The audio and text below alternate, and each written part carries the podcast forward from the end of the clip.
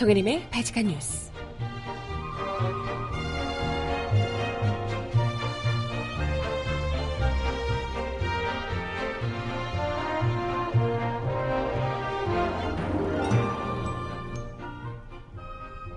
여러분 안녕하세요. 바치칸 뉴스 정혜림입니다. 어제 국회에서 열렸던 국조특위 5차 청문회는 나름 의미가 깊었습니다.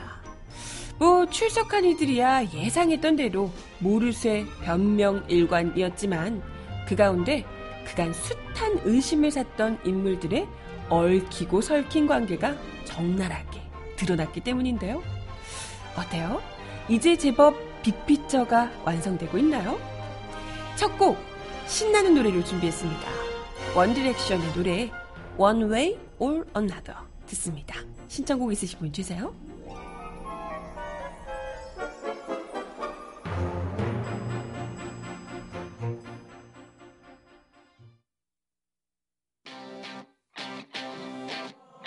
One way or another, I'm gonna find ya. I'm gonna get you, get you, get you, get you. One way or another, I'm gonna win ya. I'm gonna get you, get you, get you, get you. One way or another, I'm gonna see ya. I'm gonna meet you, meet you, meet you, meet you one day. Maybe next week, I'm gonna meet ya. I'm gonna meet ya. I'll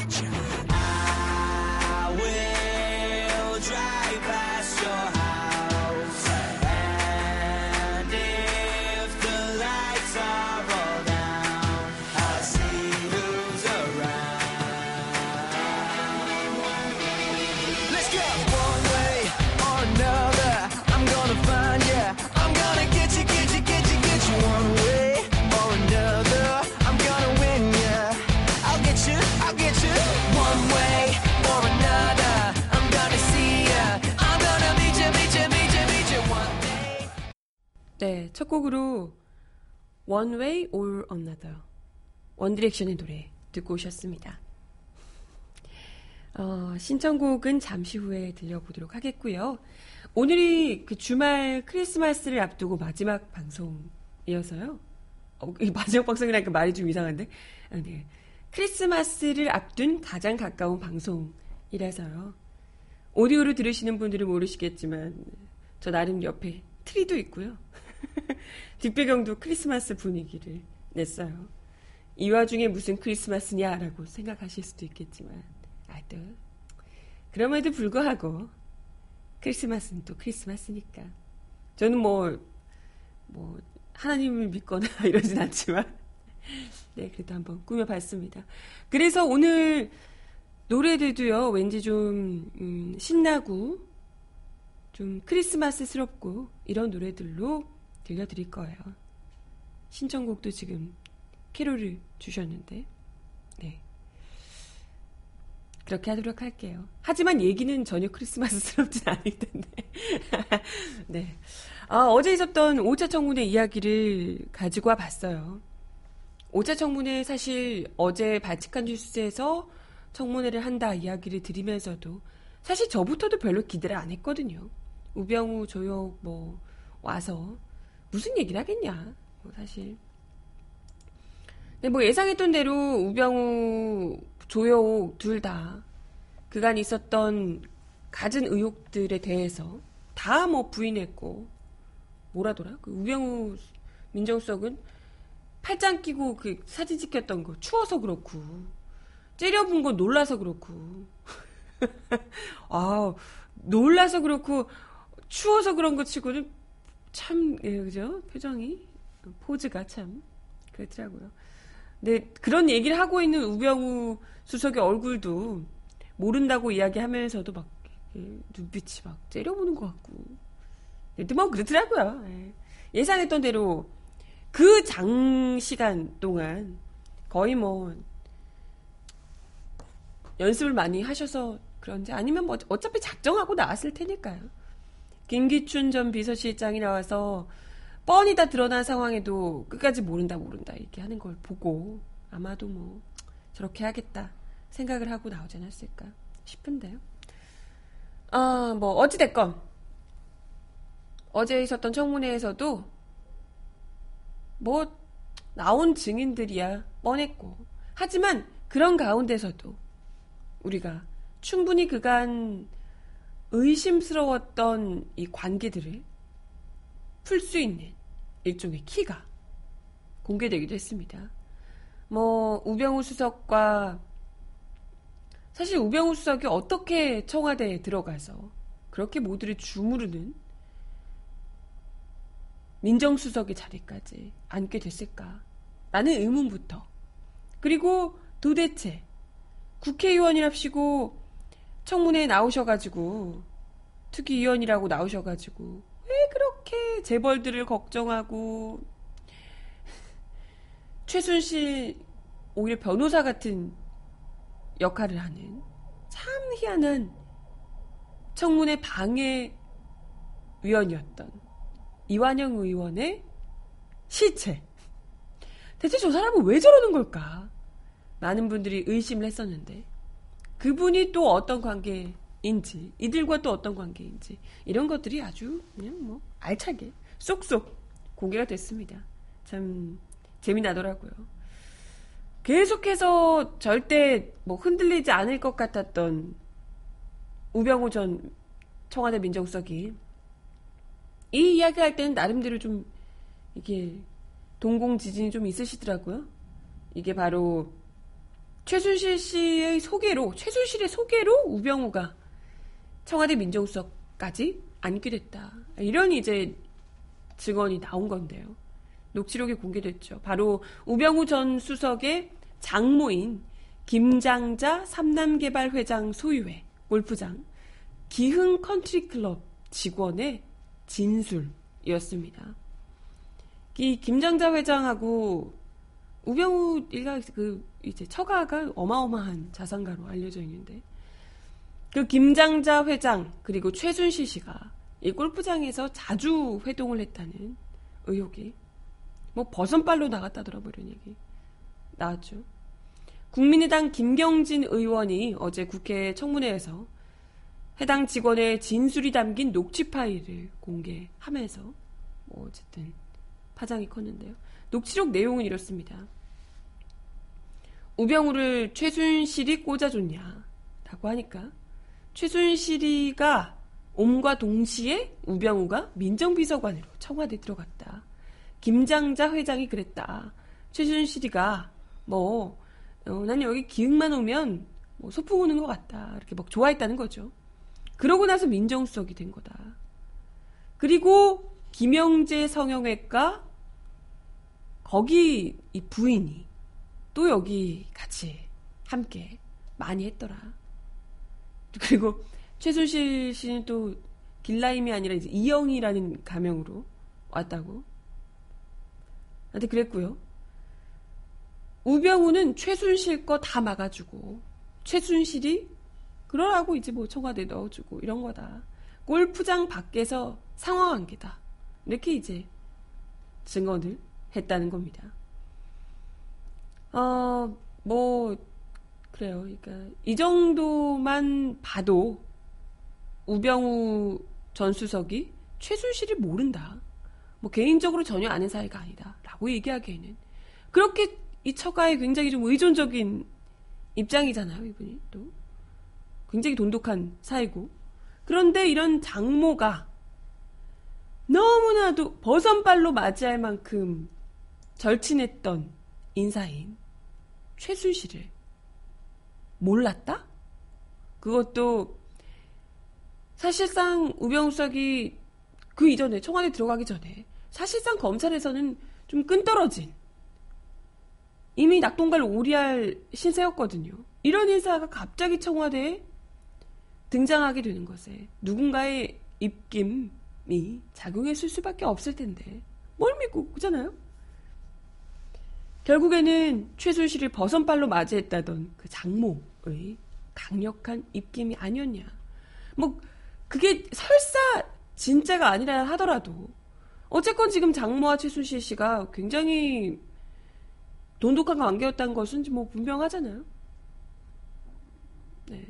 이런 것만 봐도 청문회장에 나와서 위증을 했다. 전혀 알지 못한다라는 것 자체가 거짓말이다. 라고밖에 이야기를 할 수가 네, 없을 것 같습니다. 또 하나의 고리는요, 이게 참 더 재밌었는데, 우병, 사실 뭐 이 이야기는 아까 지금 드린 얘기는 뭐 예전부터 있었던 얘기죠. 사실 뭐, 이쪽과 굉장히 최순실을, 최순실이 우병우를 꽂아줬다. 이런 얘기가 이제 워낙 있었던 얘기인데, 사실 이 내용이 굉장히 어제 저는 개인적으로 재밌더라고요. 이번에 그 박근혜 게이트 국조를 하면서 국정조사 청문회를 하면서 굉장히 핫하게 떠올랐던 인물이 안 좋은 쪽으로 떠올랐던 인물이 바로 이완용 새누리당 의원입니다. 이완용이냐 이야기가 나올 정도로 거의 뭐 청문회를 방해하는 사람 아닌가. 네.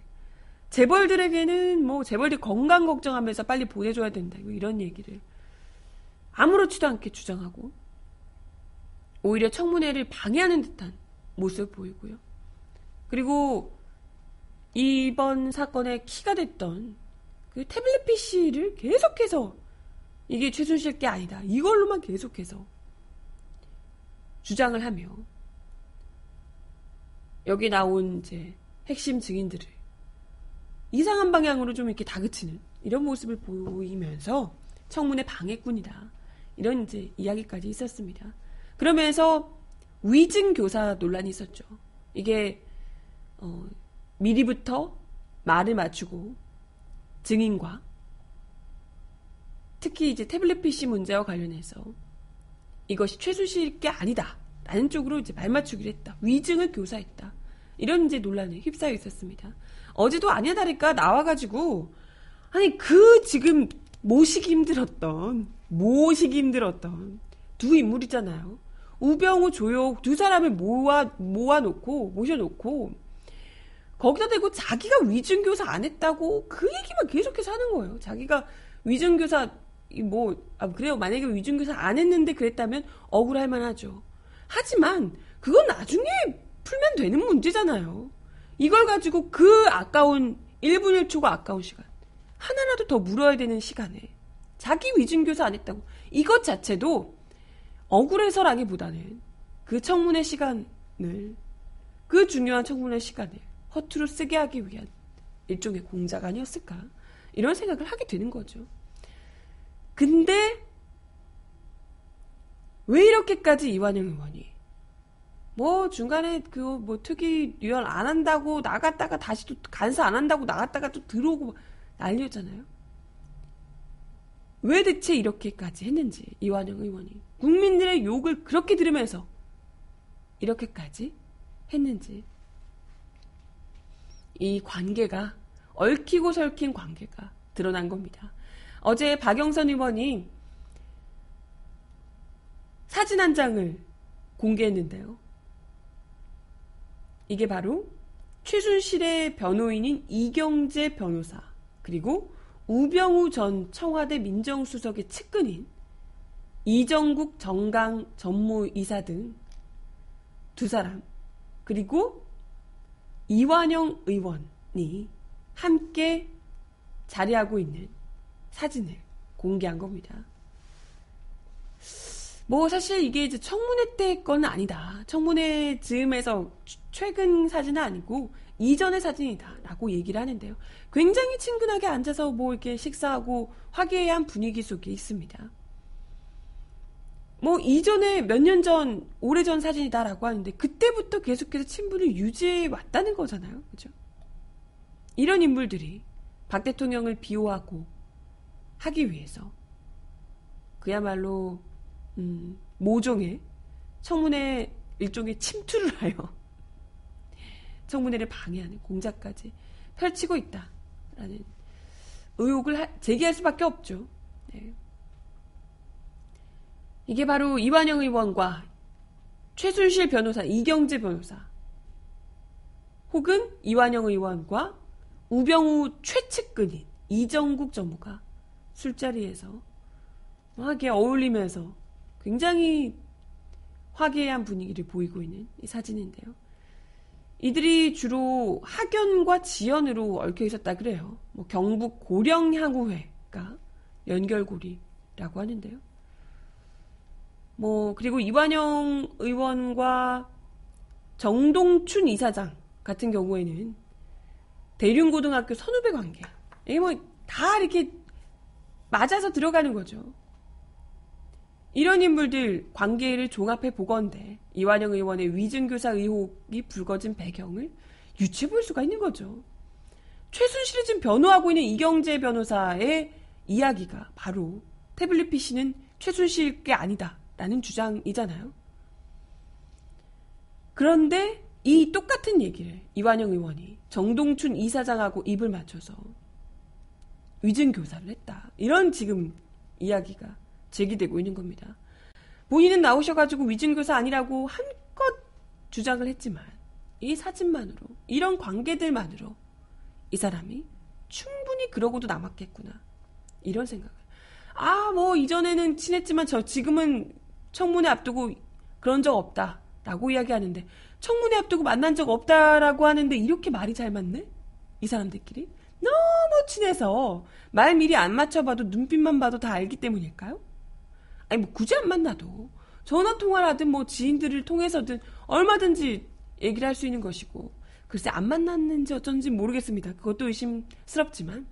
그러지 않아도 그렇게 오랫동안 친한 관계였다면 뭐 향후회고 뭐고 해서 친한 관계였으면 어찌됐건 서로를 위해서 그들을 위해서 이렇게까지 국민적인 지탄을 받아가면서 충분히 나서 줌직도 하다 이런 생각을 하게 되죠.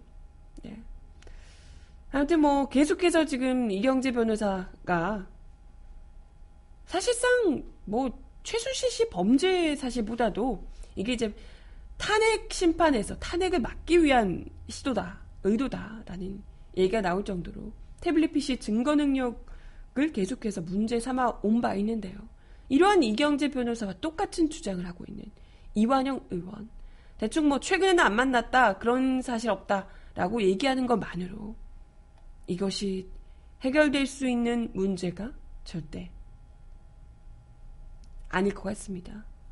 뭐 이와 관련해서는 뭐 특검에서도 지금 이야기를 한다고 하니까요. 네.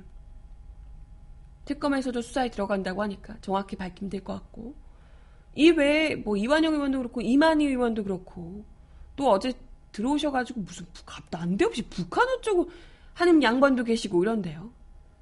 이런 분들 좀 가려가면서 일단은 더는 청문회 개입하지 못하도록 확실하게 차단을 해주는 것이 필요할 것 같습니다.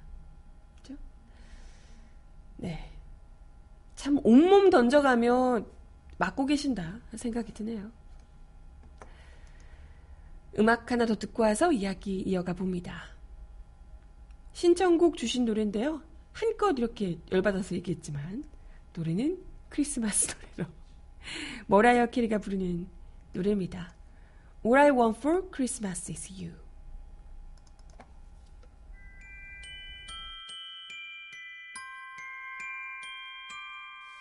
I don't want a lot for Christmas.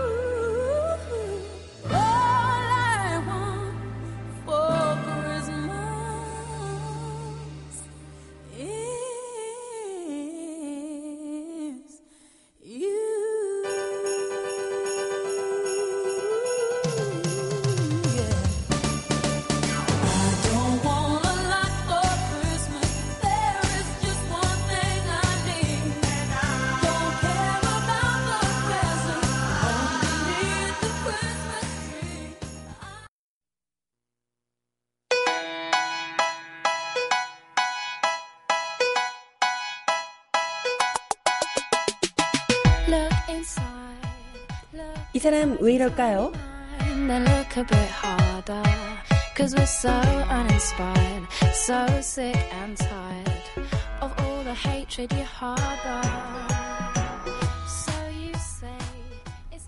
전 대통령 경호실 간호장교 조여옥 대위가 증인으로 출석한 어제 최수실 국정농단 국정조사 특위 5차 청문회에서 사적으로 동행했다던 이슬비 대위가 국방부로부터 공가를 받았다고 밝히며 국방부 개입 의혹이 일고 있습니다.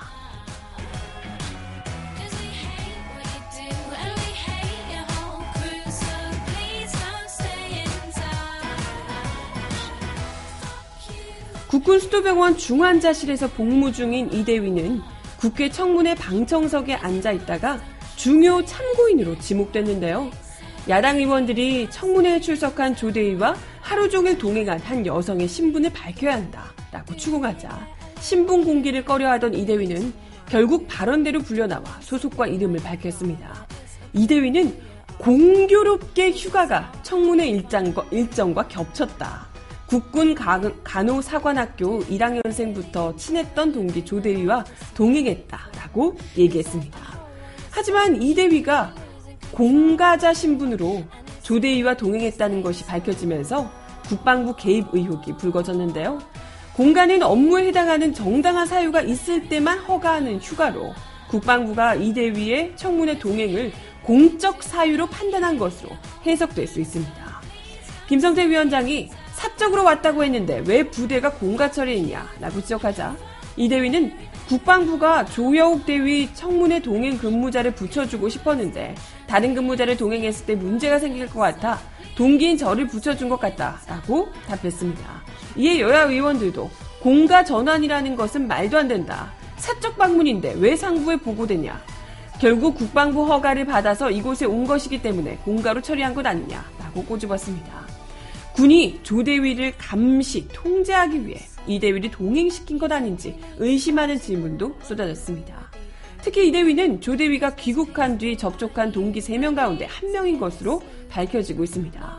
앞서 조대위는 기무사 등 군 관계자들의 접촉이 없었고 귀국 뒤 가족들만 만났다고 했다가 말을 바꾼 바 있습니다.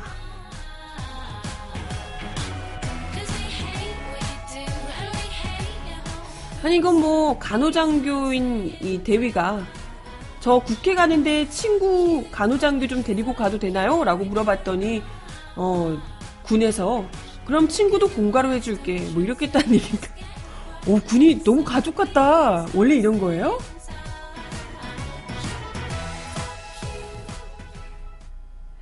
네, 사실 뭐 이것도 이거지만요. 이 내용도 오늘 아침에 이제 한참 화제가 되긴 했지만, 이 내용도 이, 이 내용이지만 사실 어제 그 우병우보다 더한 포커페이스다라고 불렸던 조혁 대위의 어, 말 바꾸기가 몇몇 있었습니다. 특히 이제 세월호 당일의 의혹과 관련해서 대통령 맨 처음에는 이 대통령실에 있는 대통령을 이제 진료하는 쪽에 있었다라고 했다가 직원들을 진료하는 쪽에 있었다라고 말을 바꿨어요. 그것도 처음에는 대통령 쪽에 있었다라고 얘기를 언론 인터뷰에서 했는데 갑자기 지금 말을 바꾼 거란 말이에요. 곰곰이 생각해 보니 그때 거기 있지 않았고 직원들을 치료하는 곳에 있었다 라고 이제 말을 바꿨습니다. 근데 사실 그때 저도 4월 16일에 뭘 했는지 어떤 대화를 나누는지가 기억이 났거든요. 아무 상관없는 저 같은 사람도 그게 막 기억이 나요. 그때 너무나도 충격적이었고 그날 하루 종일 막 뭐가 손에 안 잡혀서 어쩔 줄을 몰라 했던 기억이 납니다. 그런데 뭐 지금 거- 그때 무슨 음식 먹었냐 이런 것도 아니고 무려 근무하는데 어느 근무지에 그것도 굉장히 청와대가 바빴을 텐데 그때 대통령 쪽에 있었는지 아니면 다른 아예 동 자체가 다른데요. 건물 자체가 다른데 다른 쪽에 있었는지를 기억을 헷갈릴 수가 있습니까? 아무리 기억이 젊은 사람이 그게 굉장히 오래된 일도 아니고 그 뭐 일상생활 별게 없었던 일도 아니고 굉장히 또렷하게 또렷하게 기억이 날 수밖에 없는 일이잖아요. 이건 뭐 이것만으로도 사실 상식적으로 좀 납득이 안 가는 답변이긴 합니다만은 이거 외에도 뭐 사실 그런 얘기를 한 것 자체가 본인이 그때 세월호 당시에 주사를 놓은 적이 없다라는 이야기를 하기 위해서 이런 이제 주장을 했겠죠. 근데 이 외에 어, 어쨌건 얼굴에 한 번도 주사를 놓은 적이 없고 미용 주사를 뭐 이렇게 뭐 한 적은 있지만 얼굴 쪽에 뭐 뭐든 이런 걸 뭐 미용 성형 시술 같은 걸 한 적이 없다. 프로포폴 같은 거 나온 적 없다. 뭐 이런 류의 이제 이야기를 계속해서 아주 얼굴 표정 하나도 변하지 않고 하더라고요. 근데 뭐 그럼 도대체 그 얼굴에 났던 수많은 구멍들은 누가 찌른 것인지 아무도 하지 않았다고 하는데 도대체 누가 한 건지 의심스럽죠. 아무튼 이 조혁 대위의 청문회를 지켜보며 한 현직 간호사라는 분이 어, 온라인 사이트에 너무나 화가 나서 글을 쓰게 됐습니다. 라고 하면서 글을 올렸더라고요. 이분의 이제 이야기에 따르면 간호사들이 진료의 권한은 없다 하더라도 간호사에게 간호할 수 있는 권한은 있다. 아무리 간호사라고 해도 주 1, 2회 비정상적인 처방이 반복된다거나 혹은 대통령 피부에 멍이 들게 하는 정도로 처치됐다면 간호사로서 직무 태만, 태만이다. 그리고 만약에 멍이 들었다면 이게 이제 주사를 놓고 어쨌건 뭐 처방을 하는데 처방이 아니라 이제 뭐 치료를 하는데 이런 상황에서 멍이 들었거나 이런 걸 인지하지 못했다? 이건 정말 이건 말도 안 되는 일이다. 현직에 있는 간호사들은 환자에게 위해가 갈 수 있는 어떤 것이라도 발견해야 하고 발생했다면 바로 조치를 해야 된다. 침상 시트에 쓸린 아주 작은 상처라도 모두 기록하고 간호를 하는 게 간호사의 역할이다. 라고 주장합니다. 복부, 보통 이제 태반 주사 이런 게 복부 쪽에 놓는다고 하는데요. 복부에 근접해 주사를 놓으면서 얼굴에 있는 흉이 전혀 뭐 인지하지 못했다, 관찰하지 못했다라는 말은 아예 앞뒤가 맞지 않고 특히나 어떤 종류의 주사든 하게 놓게 되면 부작용을 일단은 주의 깊게 봐야 되기 때문에 얼굴 표정 하나, 뭐 주사 속 주사 지금 이게 들어가는 속도 이런 것들을 다 체크한다는 거예요. 그런데도 불구하고 얼굴을 못 봤다. 이건 이건 스스로가 뭐 주사 놓는 기계밖에 되지 않는다 라는 얘기다. 이건 말이 안 된다는 거죠. 간호사가 특히 뭐 의사들하고도요. 물론 이제 의사가 지시를 하면 처방을 하면 그거에 따르기도 하지만 만약에 이게 잘못된 상황이다. 너무 좀 잦은 시술이 있었고 이것 때문에 좀 멍도 들고 뭐 이렇게 됐다면 이와 관련해서 좀 이의를 제기하고 그렇게 하는 것이 정상이다. 그리고 뻔히 얼굴에 주사 바늘이 있는데 이것도 관찰하지 않았다. 그러면 드레싱조차도 해주지 않았다는 얘기인데 이건 잘못하면 정말 일반 환자였다면 이건 정말 나, 나중에 뭐 법적인 책임까지도 물을 수, 소송까지 당할 수도 있는 이런 문제라는 겁니다.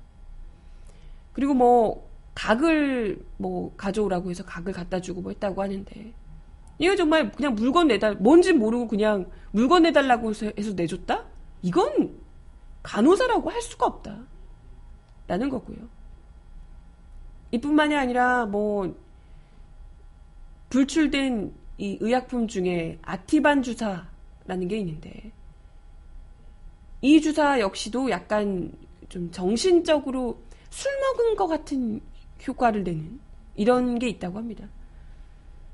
청와대에서 대체 누가 이걸 맞았는지 그것도 습관적으로 처방할 수 있는 습관적으로 맞을 수도 있는 주사인데 누가 처방을 받았는지 청와대에 근무하는 직원들 중에 이런 주사를 맞아야 하는 사람이 대체 누군지 있다면 좀 위험할 수 있다는 거죠. 혹은 대통령이 이걸 맞았다면 이건 어떤 수준인 건지 확실하게 밝혀야 된다 라고 지적하고 있습니다. 이 전문가들이니까 확실히 더욱더 일반인이 보기에도 어처구니 없는 얘기였지만 전문가들이 보기에는 더욱더 저 사람이 어떻게 간호사라고 이야기를 할 수가 있냐. 네. 이야기를 하셨고요. 아, 네.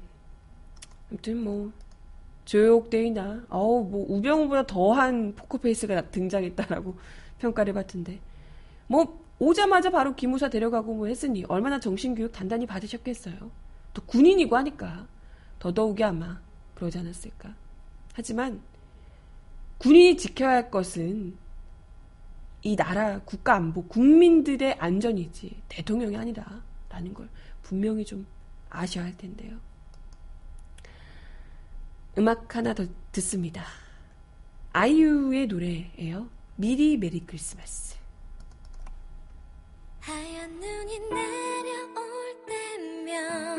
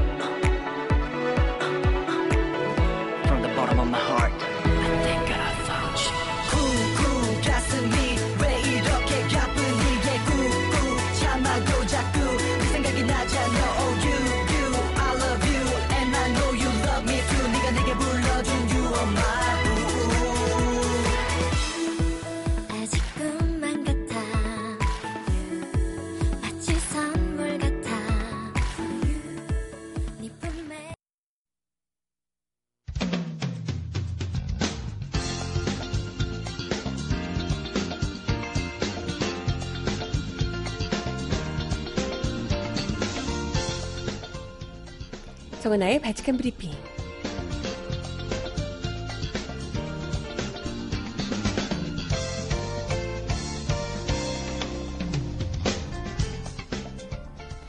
첫 번째 소식입니다.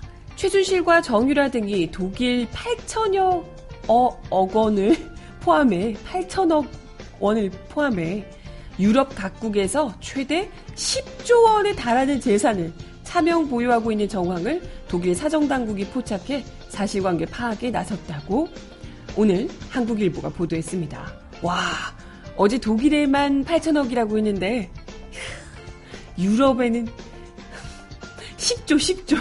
미치겠다. 한국일보에 따르면 독일 검찰과 경찰은 최씨 모녀 등이 독일을 비롯해 영국, 스위스, 리히텐, 슈타인 등 4개국에 수조 원대, 최대 10조 원에 이르는 자산을 보유하고 있는 것으로 보고 수사를 확대하고 있답니다. 독일 헤센주 검찰이 최씨 모녀와 10여 명의 조력자가 설립한 500여 개 페이퍼 컴퍼니의 자금을 추적하던 중 이들이 스위스 리히텐슈타인 등의 은행에 보유하고 있는 금액까지 최대 10조 원의 자산을 보유하고 있다는 첩보를 확보하고 수위를 높여 연방 검찰 차원에서 수사를 진행 중이라고요? 와, 진짜 규모 한번 어마어마하네요. 10조 원이 최 씨가 보유한 금액인지 페이퍼 컴퍼니끼리 얽히고 설킨 지분 관계에 따라 중복 계산된 금액인지는 아직 확인되지 않았지만 독일 사정 당국이 이를 독일 범죄 수사 사상 최고액으로 추측하고 있습니다. 최씨 일당을 범죄 조직으로 규정하고 최 씨 모녀를 중요 범죄자 블랙리스트에 올린 것도 이 때문이라고 하네요. 대표적으로 스위스와 리히텐슈타인이 조세 회피처로 알려지고 있는데요. 알고 보면 까고 까고 깔수록 더 많아지게 되지 않을까. 10조 원도 아직 다 안 밝혀, 안 밝혀진 것 아닐까 싶기도 하고요. 웬만한 아주, 아, 국가 정책 예산 수준입니다.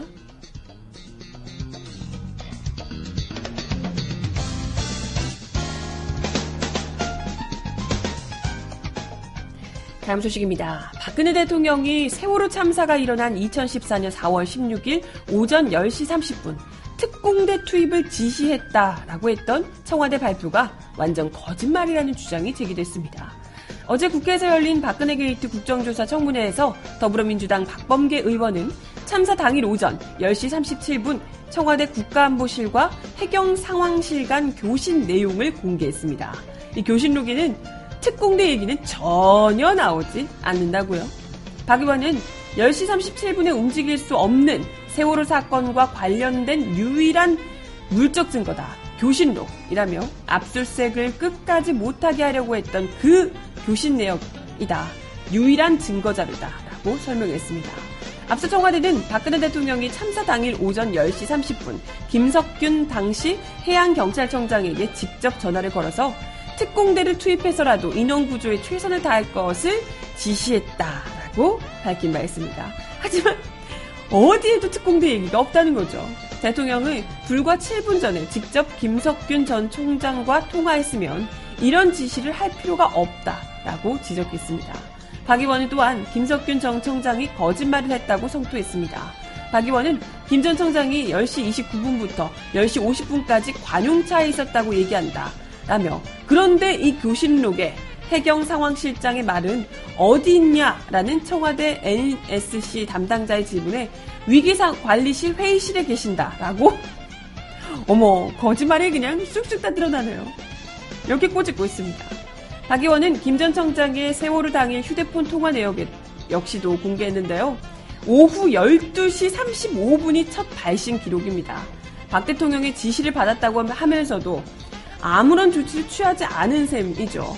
박 의원은 10시 30분에 대통령과 직접 통화해서 특공대 투입을 지시받은 김석균 전 청장은 당연히 관용차에서 자기 휴대폰으로 무수한 지시를 했어야 마땅하다. 그런데 아무런 지시를 안 했다. 12시 35분에 유일하게 통화했다. 라고 지적합니다. 박 의원은 세월호 수사 외압 의혹을 받고 있는 우병우 전 청와대 민정수석을 향해 이것을 숨기기 위해 검찰의 압수수색을 못하게 한 것이다. 라고 추궁했습니다. 우전 수석은 그것은 청와대에 자신이 들어가기 전 일이라 그런 일을 몰랐다. 라고 이야기를 했습니다. 몰랐겠죠. 뭘 알았겠습니까? 문제는 그걸 모르는 사람이 청와대에 앉아 있었던 게 더 큰 문제 아닐까? 이런 생각이 들기도 하네요.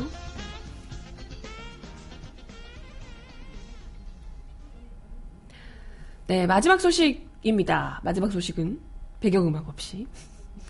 헌법재판소가 어제 박근혜 대통령 탄핵 심판 첫 재판을 열었는데요.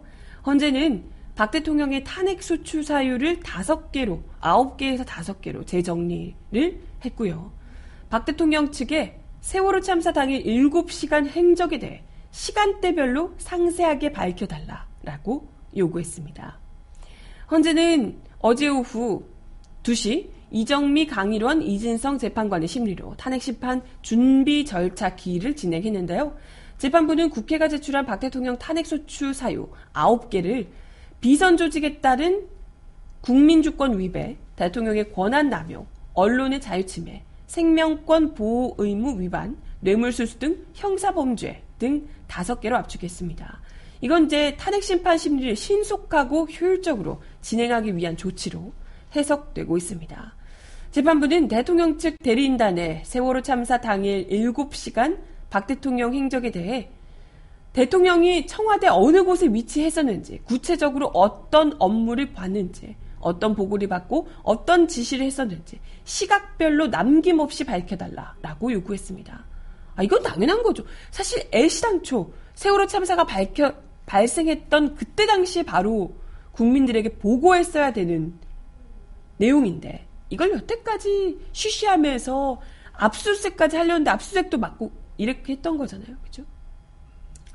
아무튼 이 대리인단은 재판 이후 가진 브리핑에서 박 대통령에게 직접 물어보겠다라고 물어본다고 얘기를 해주실까?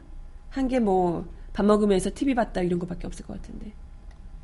아무튼 재판부는 대통령 국회 양측의 동의를 받아서 최순실 정호성 전 청와대 부속 비서관, 또 안정범 전 청와대 정책조정수석 등을 증인으로 채택했습니다. 그러나 국회 소추위원단이 증인으로 신청했던 김기춘 전 비서실장, 우병우 전 민정수석, 이재용 삼성전자 부회장 등에 대한 증인 채택은 합의되지 못했다고요. 재판부는 소추위원 측이 최순실, 안종범, 정호성, 차은택 씨 등 대통령과 공범으로 지목된 이들에 대한 수사 기록을 제출하도록 서울중앙지법에 요청해달라라고 한 신청을 받아들였습니다. 또 법원이 이를 거부할 경우 소추위원단이 서울중앙지법, 서울중앙지검 특별검사를 직접 찾아가 조사할 수 있도록 승인했습니다. 재판부는 헌재가 직권으로 검찰과 특검에 수사 자료를 제출한 요청이 위법하다는 대통령 측의 이의 신청은 기각했습니다. 받아들이지 않았다는 거죠. 예. 이러한 헌재의 지금 첫 번째 첫 번째의 이 준비 절차를 보면 심판을 보면 어, 길을 보면 어찌됐건 우리가 우려했던 것보다는 헌재가 빠르게 신속 신속하게 이 재판을 처리하려고 생각을 하고 있는 듯 보이고요. 그리고 어, 법률 위반보다는 헌법 위반 쪽으로 판단해서 크게 묶어서 헌법 위반을 보고 탄핵을 시킬 수 있는 이런 여부를 좀 파악하려고 주력하고 있는 듯 합니다. 그래서 걱정했던 것보다는 빨리 그 결과가 그리고 박 대통령에게는 좀 상당히 불리하게 나올 수도 있지 않을까. 아니 뭐 사실 웬만한 이건 양심의 문제가 아니라요. 눈치가 있으면 이건 뭐 역사의 길이 길이 남을 판결이고 이미 저기는 끈 떨어진 권력이잖아요. 국민들의 준엄한 경고를 헌재가 무시할 수가 없을 것이다. 라는 생각이 듭니다. 그렇죠? 네, 아무튼 뭐 이런 분위기로라면 그놈의 세월을 7시간 조금이라도 더 밝혀낼 수 있지 않을까 하는 생각이 드는데 크리스마스를 맞아서 또 네티즌 자료가 8시간이 넘는 세월호 당일에 비밀을 밝히는 또 영상을 공개한다고 하니까요. 어우, 월요일날 막 발칵 뒤집혀 있는 거 아닌가 모르겠어요. 마지막 곡 들려드리며 인사를 드리겠습니다. 제가 지난번에도 들려드렸던 윤종신 씨의 노래인데요. 그래도 크리스마스 마지막 곡으로 들려드리며 이번 크리스마스는 광화문에서 다 함께 촛불 들고 어 분위기 너무 좋을 것 같은데요. 마지막 노래 들려드려요.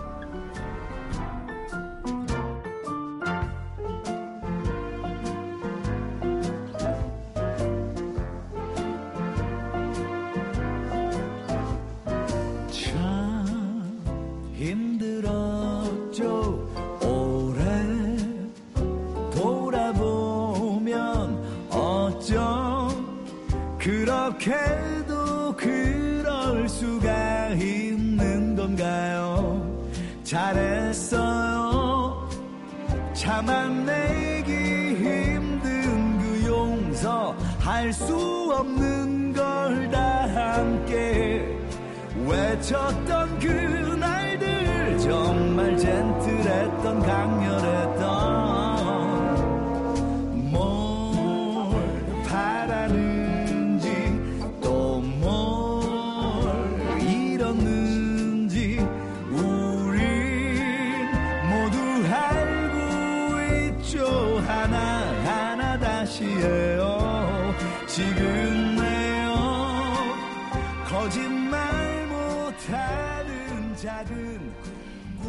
이번 주도 바치카 뉴스와 함께 해주셔서 감사합니다. 날씨가 오늘부터 굉장히 춥다고 하는데요. 눈도 내린다고 하고 내일은 더 많이 춥겠지만 아마 함께하면 춥지 않을 거예요.